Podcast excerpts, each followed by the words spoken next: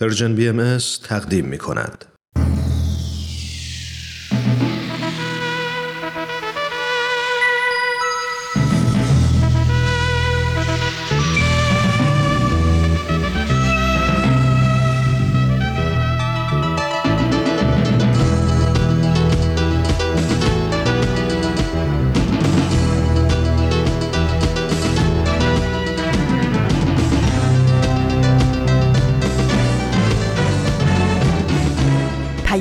دوست. برنامه ای برای تفاهم و پیوند دلها.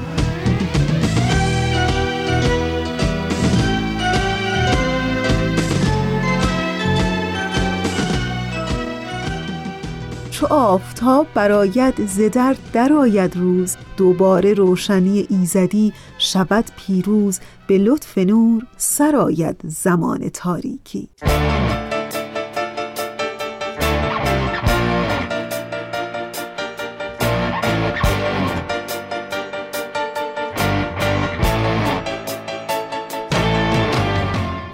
هفته چرخید و رسید به پیام دوست یک شنبه ها به پیام دوست یک شنبه ها از رسانه Persian BMS خیلی خوش آمدین. من فریال هستم و در 26 تیر ماه سال 1401 خورشیدی مطابق با 17 ماه ژوئیه 2022 میلادی همراه با شما.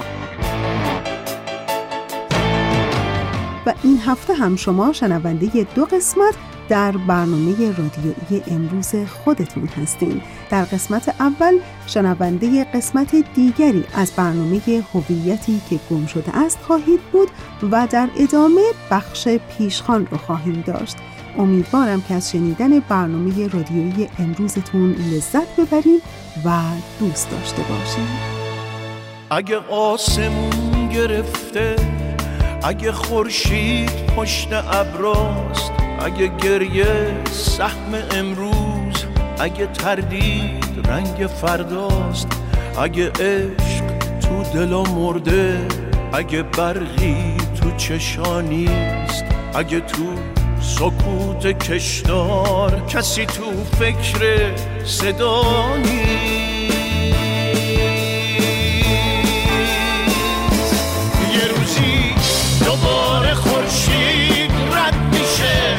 ابرا دوباره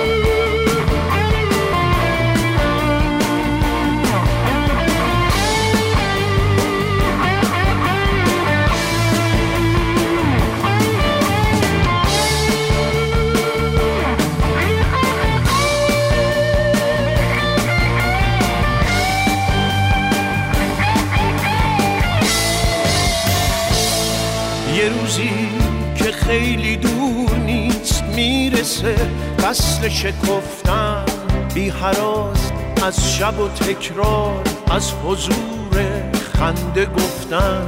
شعله بی وقفه عشق می‌زنه رو تن ظلمت.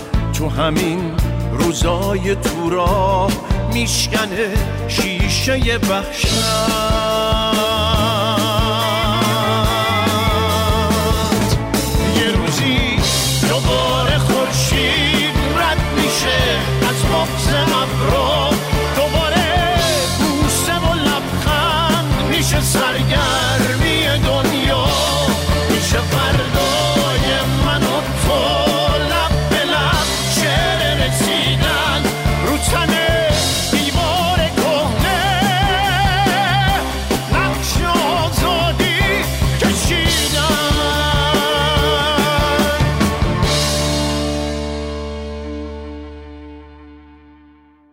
هویتی که گم شده است. بله عنوان مجموعه برنامه است که چند هفته است شنونده اون هستین. در همین ابتدای برنامه ازتون دعوت می‌کنم به قسمت دیگری از این مجموعه برنامه گوش کنید.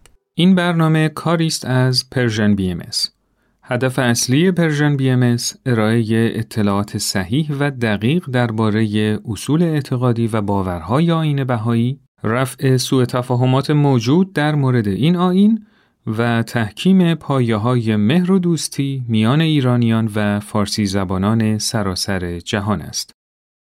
هویتی که گم شده است. این اپیزود ما اکثریت مقهوریم ما اقلیت معکوسیم.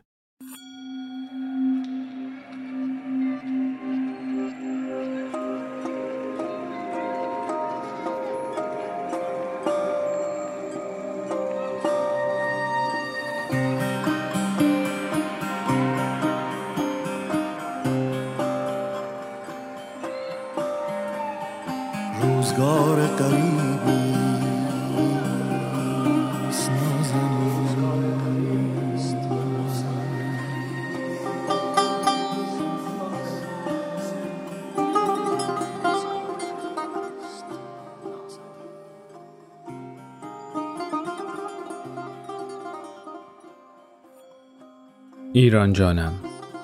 کنون که با تو صحبت می کنم حال خوشی ندارم. می‌دانم. می‌دانم که قرار نبوده و نیست. تا ناله کنم و با گله و شکایت از زمین و زمان دردی بر دردهایت و رنجی بر رنجهایت بیافزایم تقریبا تمام رسانه های دنیا از این گرایش بشر به افکار منفی بهره می‌برند و برای جذب مخاطب بیشتر تا می توانند اخبار منفی به خورد مردمان می دهند و صبح تا شام می نالند.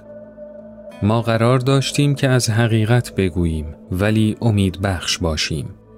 ما قرار داشتیم که به جای درد از درمان بگوییم و به جای ظلماتی که همه جا را فرا گرفته است از روزنه های نوری بگوییم که جوانه های امید را در قلبمان می رویاند.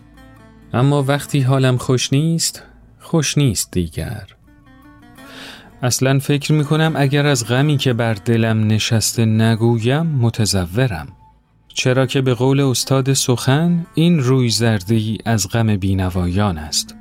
و نه از بینوایی. شاید وقتی این نامه را می‌خوانی مثل بسیاری از وقایع تلخ دیگر این سالها این عذا هم داغش سرد شده باشد و در اعماق وجودمان منتظر حادثه ای دیگر باشیم. خودت که خوب میدانی تو آبستن حادثه تازه ای. ولی اکنون من لحظه ای صدای شیون مادران ازادار از گوشم نمی رود من صورت مضطرب کودکانی که امید دارند پدرشان زنده از زیر آوار بیرون آید از دیدگانم محو نمی شود. کلمه به کلمه صحبتهای آن کارگر محبوس در زیر آوار که به دنبال لغمه این نان تا سرحد مرگ رسیده است چون پتک گرانی در سرم ضربه می‌زند. خیال من دست در دست آن مردی که بر سر مزار عروس رویاهایش پای کوبی می کرد می رقصد. من روحم در خیابان امیری چون باطمه زده است. گاهی بلند می شود تا دم اروند رود سلانه سلانه می رود.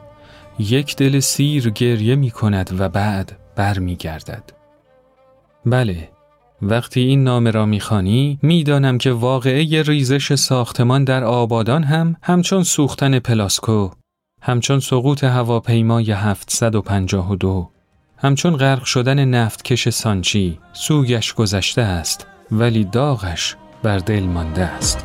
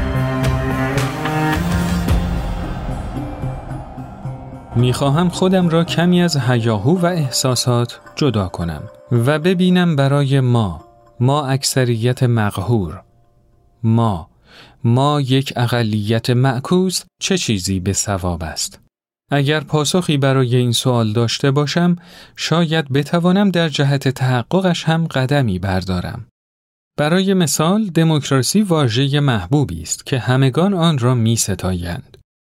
من هم دلم می‌خواهد مملکتم به شیوهی پیش برود که اکثریت مردمان این سرزمین آن را میپسندند. دوست دارم که مردم همچه آنچه چندی پیش از استوره هایت گفتم بر سرنوشت خیش حاکم باشند. اما دقیق تر که می‌شوم از همین خواسته خیش هم حراس دارم. این حجم وسیع رسانه های زرد و سلبریتی های پوشالی این میزان پولی که برای شکل دادن افکار عمومی خرج می شود. این همه پژوهشگر و روشنفکری که برای اهداف احزابی خاص قلم می‌زنند. آیا امیدی به ثواب بودن خواسته اکثریت هست؟ اگر اکثریت یک دل کمر بر نابودی اقلیتی بربندند چه؟ مگر ما مردم نبودیم که آزادی باراباس را فریاد زدیم و مسیح را بر بالای صلیب خواستیم؟ مگر ما مردم نبودیم که با زوزاهای یزد همراهی کردیم و به تماشای قصاوت جلادان قجری نشستیم؟ مگر امثال هیتلر با حمایت اکثریت به روی کار نیامدند؟ مگر همین ما مردم متمدن شهرنشین نبودیم که بر غارتگران و آتش افروزان خانه های شهر شیراز چشم بربستیم؟ نمی‌گویم همیشه ما مردم اشتباه کرده ایم. ولی باور کن که تضمینی برای برحق بودن تصمیم اکثریت وجود ندارد و دموکراسی به تنهایی دوای درد ما نیست. پس چه چیزی به ثوابمان است؟ حاکمیت قانون؟ کدام قانون؟ قانون ما یا قانون آنها؟ قانون دیروز یا امروز یا قوانین فردا؟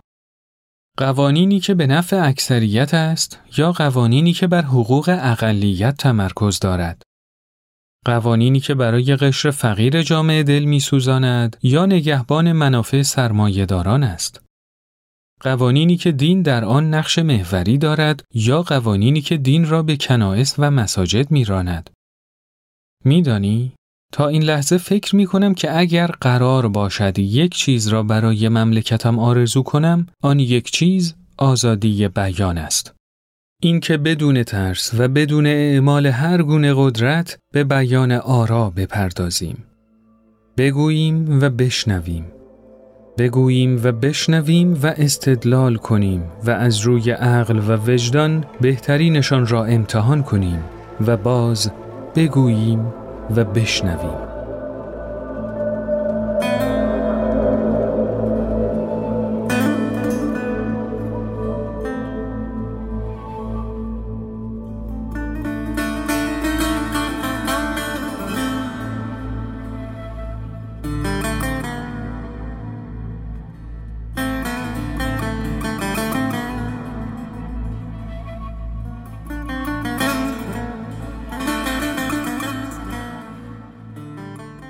در ادامه به قسمتی از کتاب فلسفه سیاسی اثر آدام سویفت و ترجمه پویا موحد گوش می دهید.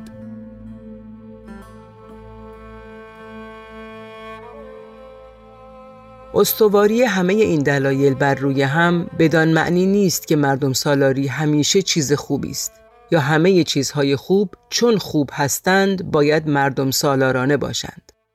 این فکر که تصمیم باید مردم سالارانه گرفته شود بدان معناست که کل مردم باید آن را اتخاذ کنند.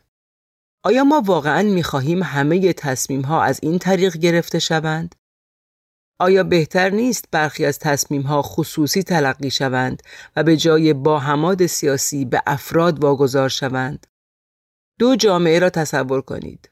در یکی برای تعیین اینکه عمل کردن به شعایر چه ادیانی برای افراد مجاز است رأیگیری مردم سالارانه ای وجود دارد در دیگری قانون اساسی وجود دارد که به هر فرد حق عمل کردن به شعایر دین دلخواه خود را می دهد. کدام جامعه بهتر است؟ دومی کدام مردم سالارتر است؟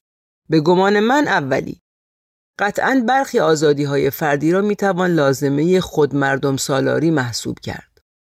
آزادی تجمع و آزادی بیان از این دستند. اگر جامعه برای اعضای خود این حق را قائل نباشد که نظرهایشان را اظهار کنند یا با موافقانشان تجمعاتی برگزار کنند آنگاه احتمالا حکم می کنیم که این جامعه چیزهایی را که لازمه مردم سالار شمردن آن است از آنها سلب می کند.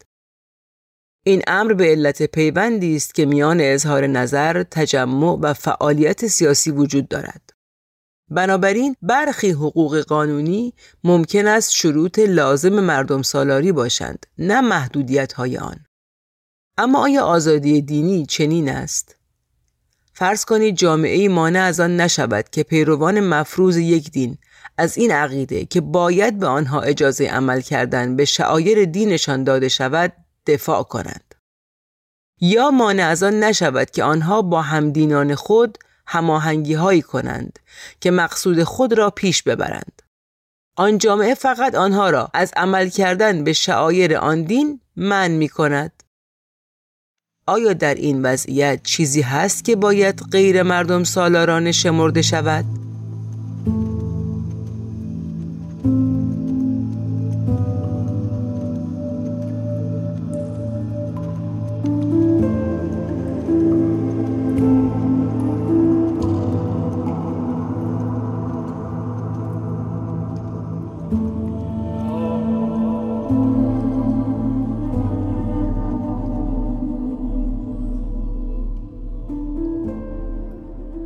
از شما دعوت می کنم به بریده هایی از داستان جهنم تعصب از کتاب سر و تهیه کرباز نوشته محمد علی جمالزاده گوش کنید. بعد از اون به قسمت هایی از کتاب انسان خردمند اثر یووال نوح هراری گوش خواهید داد.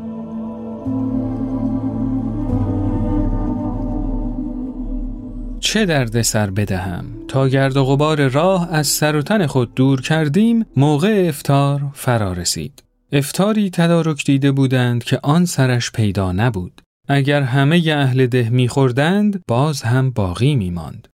هنوز هوا کاملا تاریک نشده بود که سر چنین سفره رنگینی نشستیم و کت خدا مدام تعارف می کرد و می گفت سیری میهمان روسفیدی صاحب خانه است و جای همه خالی. هنوز لغمه اول از گلویمان پایین نرفته بود که در پشت دیوار خانه هم همه غریبی برخاست و انبوه مرد و زن مانند سیل به درون خانه کت خدا سرازیر گردید. با صورتهای برافروخته و چشمهای شرربار و دهنهای فراخ دشنام دهان و هزار گونه نفرین و لن بر زبان جوان بلند قد رشید سربرهنه ای را با گیسوان بلند در هم و بر هم نیم مرده و نیم زنده در میان گرفته بودند و کشان کشان به ضرب مشت و لگت می آوردند و هر کس به فراخور قدرت خود می نواخت و می زد و یا می درید و می خراشید. دور جوانک را مانند شطور قربانی گرفته بودند و مشت و سیلی بود که از هر سو بر سر و صورتش میبارید. لاله گوش چپش را درانده بودند و خونش جاری بود. همه در تقلا بودند که هر طور شده خودشان را به او برسانند و ضربتی وارد آورند و زهری بپاشند. زنها هم دست کم از مردها نداشتند بدون آنکه به فکر باشند که چشم نامحرم به صورتشان میافتد یا نمیافتد لنگ کفش بود که بر سر و مغز جوان مادر مرده میکوبیدند. هیچ باور کردنی نبود که این مردم وحشی صفت خونخوار که آثار سبوییت از سر و صورتشان میبارید همان دهاتی های صاف و صادق و با وفا و با صفا و خوشبرخورد یک ساعت پیش باشند. فریادهای بابی، کافر، بیدین، لامذهب، ملعون، خبیس، ای مرتد واجب القتل، ای ملحد مهدور و دم، ای زندیق،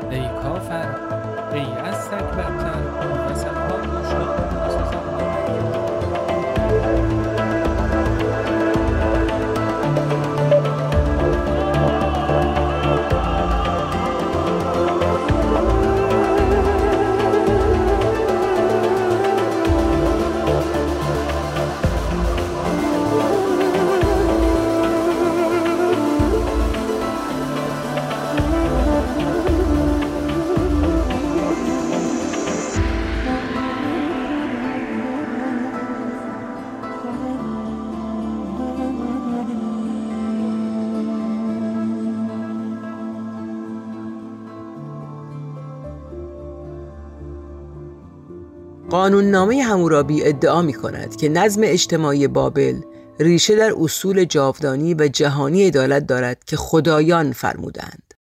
اصل سلسله مراتب بیشترین اهمیت را دارد. بر اساس این قانوننامه انسانها به دو جنس مذکر و معنس و سه طبقه مافوق، عوام و برده تقسیم شدند. اعضای هر سه جنس و طبقه ارزش‌های متفاوتی دارند. ارزش زندگی یک زن آمی سی شکل نقره و ارزش یک زن برده 20 شکل نقره است. در حالی که ارزش چشم یک مرد آمی 60 شکل نقره است. این قانون یک نظم سخت سلسله مراتبی را میان اعضای خانواده مقرر می کند که بر اساس آن فرزندان نه افرادی مستقل بلکه بخشی از مایملک والدینشان هستند.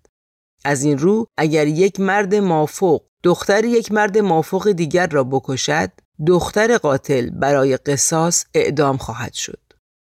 ممکن است برای ما عجیب به نظر آید که قاتل از مجازات مبرا می گردد در حالی که دختر بیگناهش کشته می شود.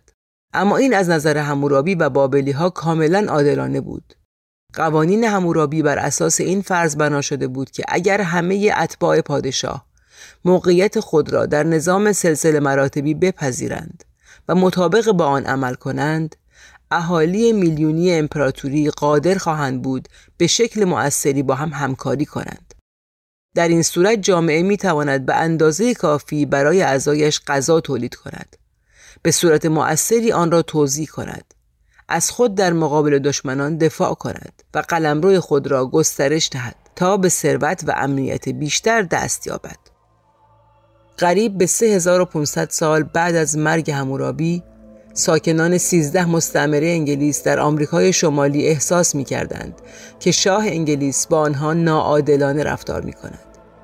نمایندگان این مستعمرات در شهر فیلادلفیا گرد آمدند و در چهارم ژوئیه 1776 اعلام کردند که ساکنان این مستعمرات دیگر تابع تاج و تخت انگلستان نیستند. اعلامیه استقلال اصول جهانی و جاودانی عدالت را اعلام کرد که مثل قوانین همورابی ملهم از قدرت الهی بودند.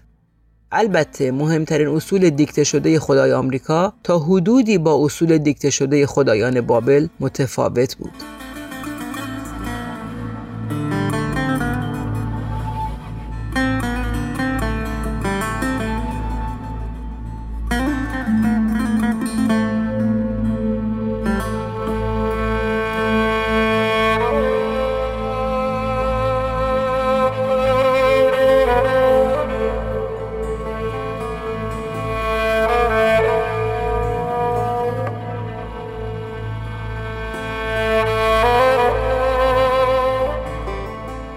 در پایان به قسمتی از کتاب ظهور الهی و واقعیت اجتماعی نوشته پول لمپل گوش می دهید.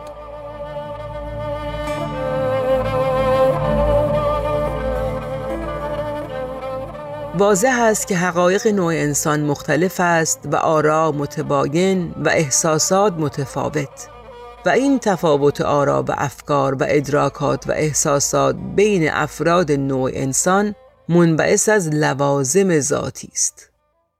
تفاوت افکار بشری است که منجر به بحث بین مبناگرایی و نسبیتگرایی می شود. بعضی مایلند که اساسی برای حقیقت بیابند و آن را به عنوان واقعیتی عینی و محسوس بدانند. آنان قوت حاصل از اطمینان را قدر می دانند.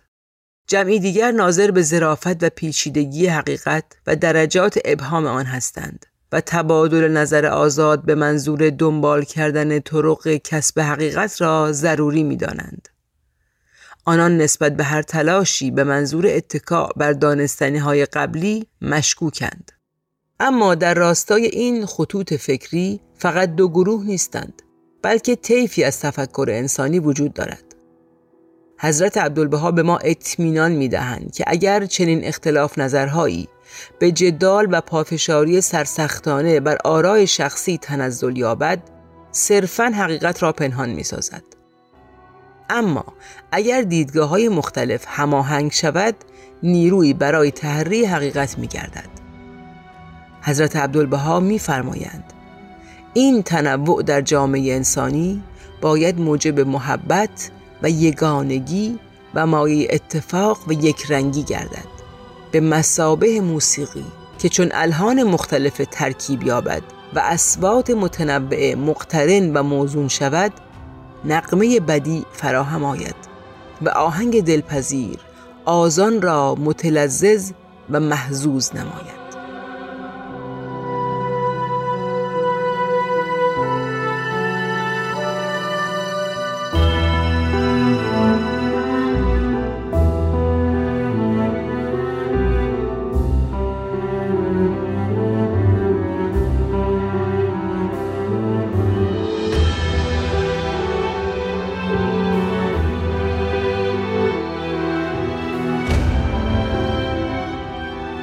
همراهان عزیز من سهیل مهاجری به همراه فرانک شبیریان و دیگر همکارانم در Persian BMS میزبان شما بودیم.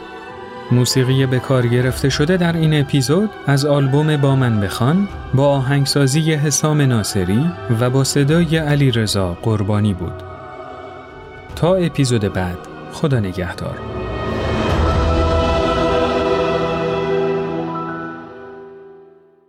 دوستان خوب و همیشه همراه ما. اونچه که شنیدید قسمت دیگری بود از برنامه هویتی که گم شده است. ولی برنامه رادیویی امروزتون تمام نشده. جایی نرید که برنامه همچنان ادامه داره.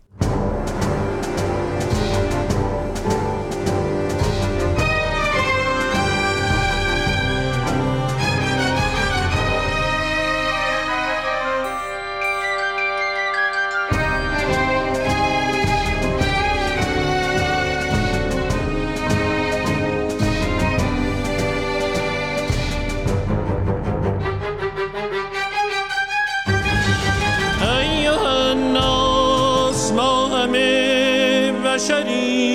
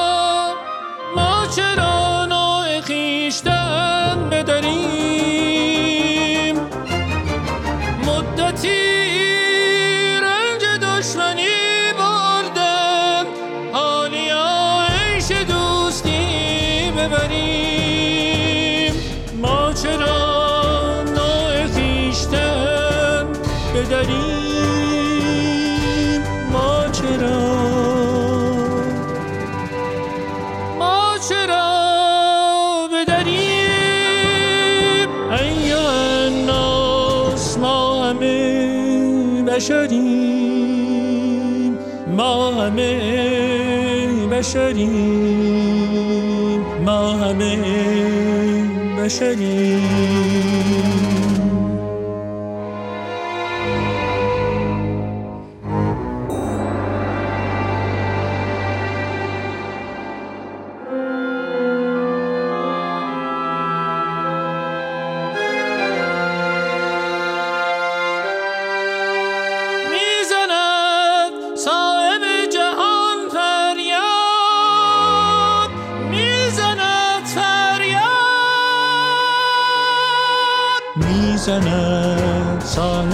جهان فریاد می‌زند.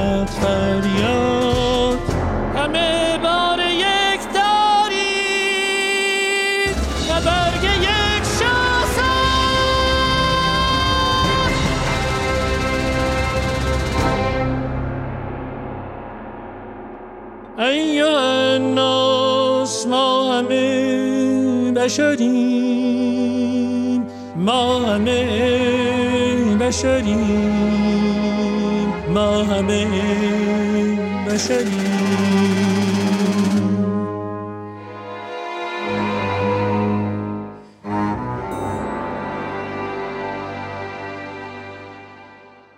اسم من تیپ تیپیه. من یه کبوترم عاشق سفرم. یک جا بر نمیشم.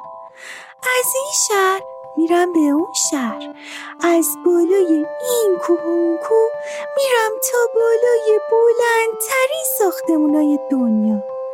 آدما و خونه هاشونو از اون بالا می‌بینم. داستانا و آهنگاشونو میشنوم.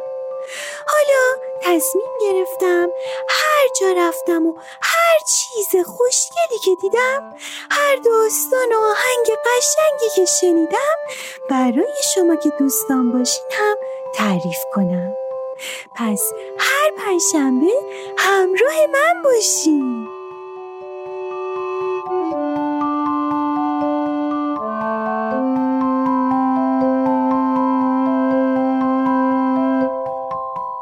و نوبتی هم که باشه نوبت بخش پیشخان این هفته است. با من همراه بشین در بخش پیشخان.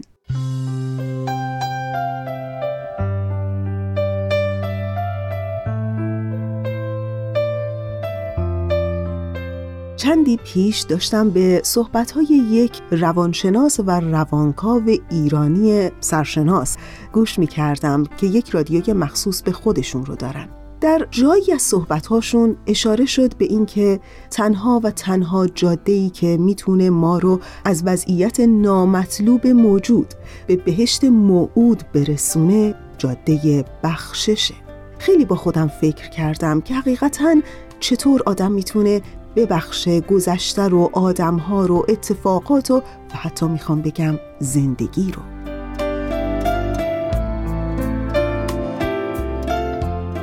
می‌دونین با خودم فکر کردم که آدم های بزرگ پس خصلت های بزرگی هم می‌تونن داشته باشن. البته این خصلت های بزرگ می‌تونه به نظر هر کسی متفاوت باشه نه؟ ولی بعد از گوش دادن به صحبت اون روانشناس به این نتیجه رسیدم که انگار بخشش دیگران و, و حتی بخشش زندگی کار چندان آسونی نیست. ولی اگر انجامش بدیم می‌تونه تبدیل به یکی از خصلت‌های بزرگ در ما بشه. انگار خیلی وقتها این بخشش ها باعث میشه که نوعی احساس رهایی در ما به وجود بیاد. در حقیقت گذشت و بخشش چیزیه که انگار ما نه برای دیگری بلکه برای رهایی خودمون و آرامش درونی خودمون انجام میدیم. گذشت و بخشش دیگران و زندگی و اتفاقات ناخوشایندش گذشته رو تغییر نمیده. نه اصلا. ولی انگار می‌تونه موجب بهبود آینده و اتفاقاتی در آینده بشه. ولی اینکه حالا چجوری بتونیم این جاده بخشش رو طی کنیم؟ چه راهکاری وجود داره و چطور می‌تونیم این خصلت خوب و در خودمون نهادینه کنیم و به اون برسیم؟ در همین ارتباط پونه مقیمی روانشناس مطلبی رو در کانال اینستاگرامش منتشر کرده و از دیدگاهی متفاوت به این مقوله نچندان آسون بخشش نگاه کرده. ازتون دعوت می‌کنم به این مطلب پونه مقیمی روانشناس در مورد بخشش گوش کنید.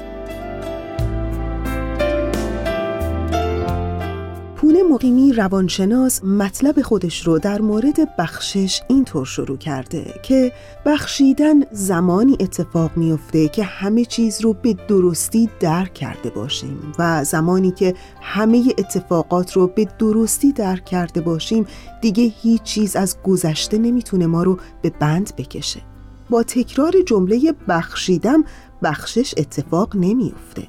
و بخشیدن در انتهای این مسیر درونیه که اتفاق میفته در آخرین قدم ها به سمت فراموشی و رها شدن خاطرات دردناک. نه فراموشی از نوع سرکوب بلکه فراموشی از نوع التیام پیدا کردن.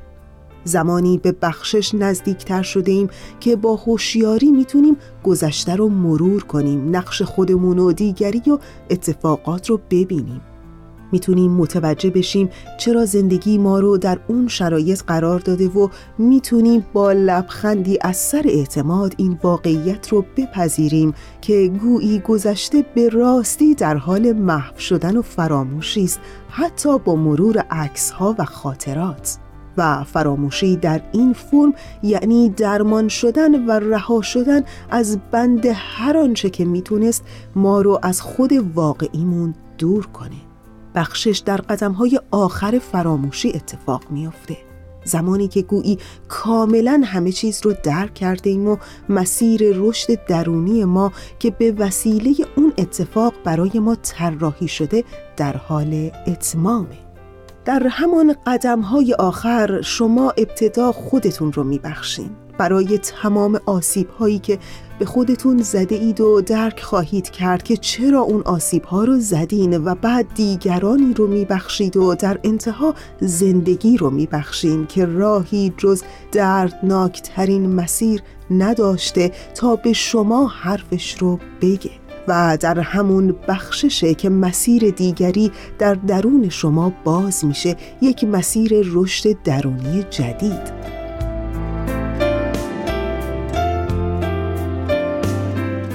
بعد از بخشش و فراموشی گذشته مسیر پیدا کردن خواسته واقعی و قلبی شما در این زندگی شروع میشه و در این مسیر میزان تعهد و وفاداری شما به خودتون با تمام اونچه که هستید و اونچه که در توان شماست دیده خواهد شد.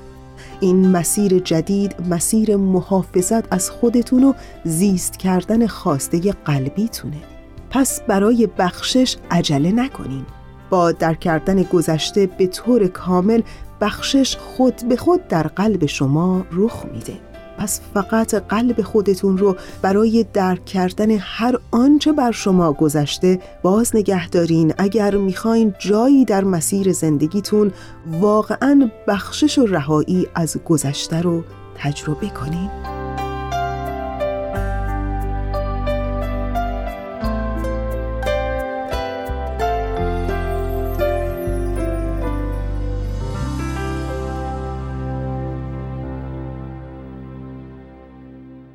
دوستان خوب ما اونچه که شنیدید مطلبی بود در مورد بخشش و رهایی از گذشته و اتفاقاتش به قلم پون مقیمی روانشناس در کانال اینستاگرامش. تا انتهای برنامه امروز با ما همراه بمونید.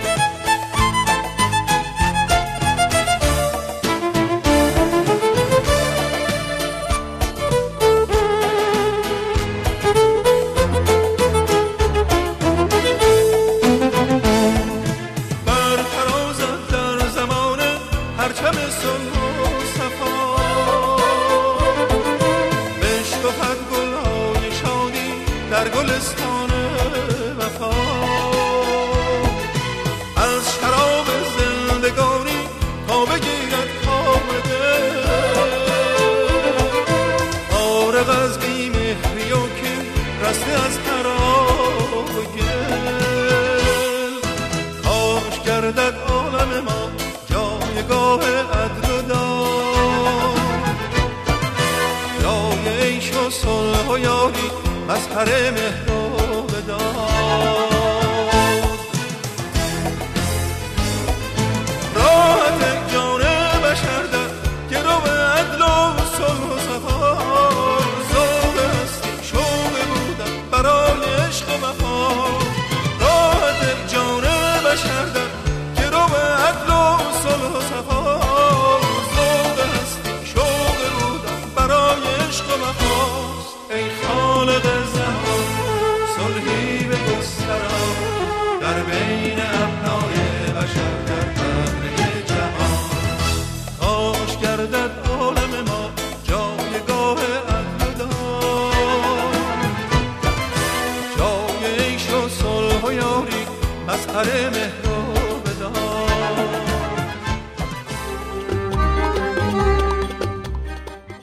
بچه های کوچیکی دارین و نگران آیندهشون هستین و اگه راه حل مناسبی برای مشکلاتشون ندارید به جمع ما پدر و مادرها خوش اومدین.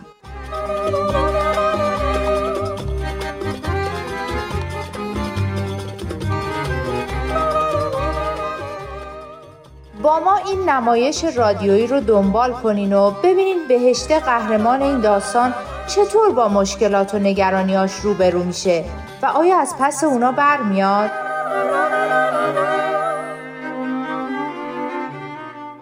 نمایش رادیویی آب در کوزه و ما هر پنجشنبه از رادیو پیام دوست حالا که رسیدیم به انتهای برنامه امروز خیلی کوتاه می‌خوام براتون بگم از قول روانشناسان در مورد کارهایی که هر روز زمان شما رو به هدر میده شاید همین دونستنها در مورد هدر دادن زمانها بتونه کمک بکنه تا بتونیم زمانمون رو هدر ندیم و از زمان خودمون بهترین استفاده رو ببریم. اولش که من خوندم فکر کردم چقدر جالب کارهایی که به نظر خیلی روزمره میاد ولی چقدر می‌تونه نقش مهمی در از دست دادن زمان در روز داشته باشن.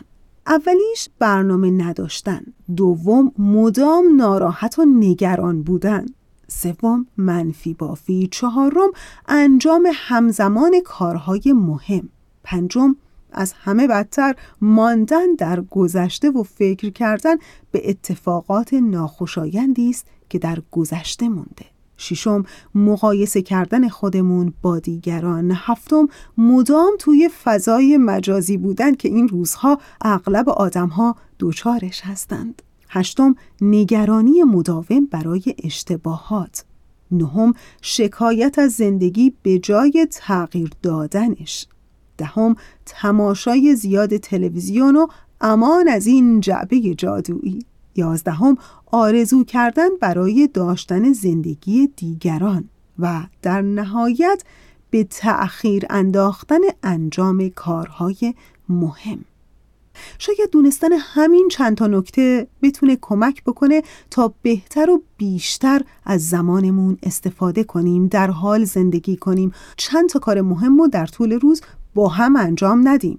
نگران و ناراحت نباشیم مقایسه نکنیم به زندگی دیگران نگاه نکنیم و به قول یکی از روانشناسان نیاییم درون پرآشوب خودمون رو با ظاهر آروم دیگران مقایسه کنیم. از هر چی که داریم و هر جا که هستیم خوشحال باشیم و شاکر و تمام تمرکزمون رو بذاریم برای رسیدن به اهدافی که از پیش تعیین کردیم.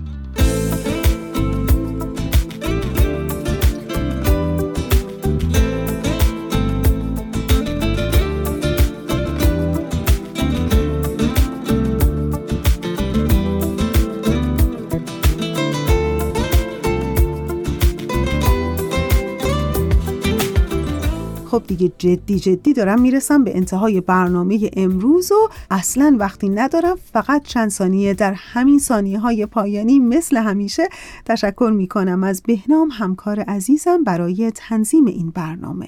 و همیشه هم شما شنوندگان عزیزمون یادتون باشه که حال خوب عشق روشنی دل و شعر و شور زندگی آرزوی همگی ما برای همه شماست.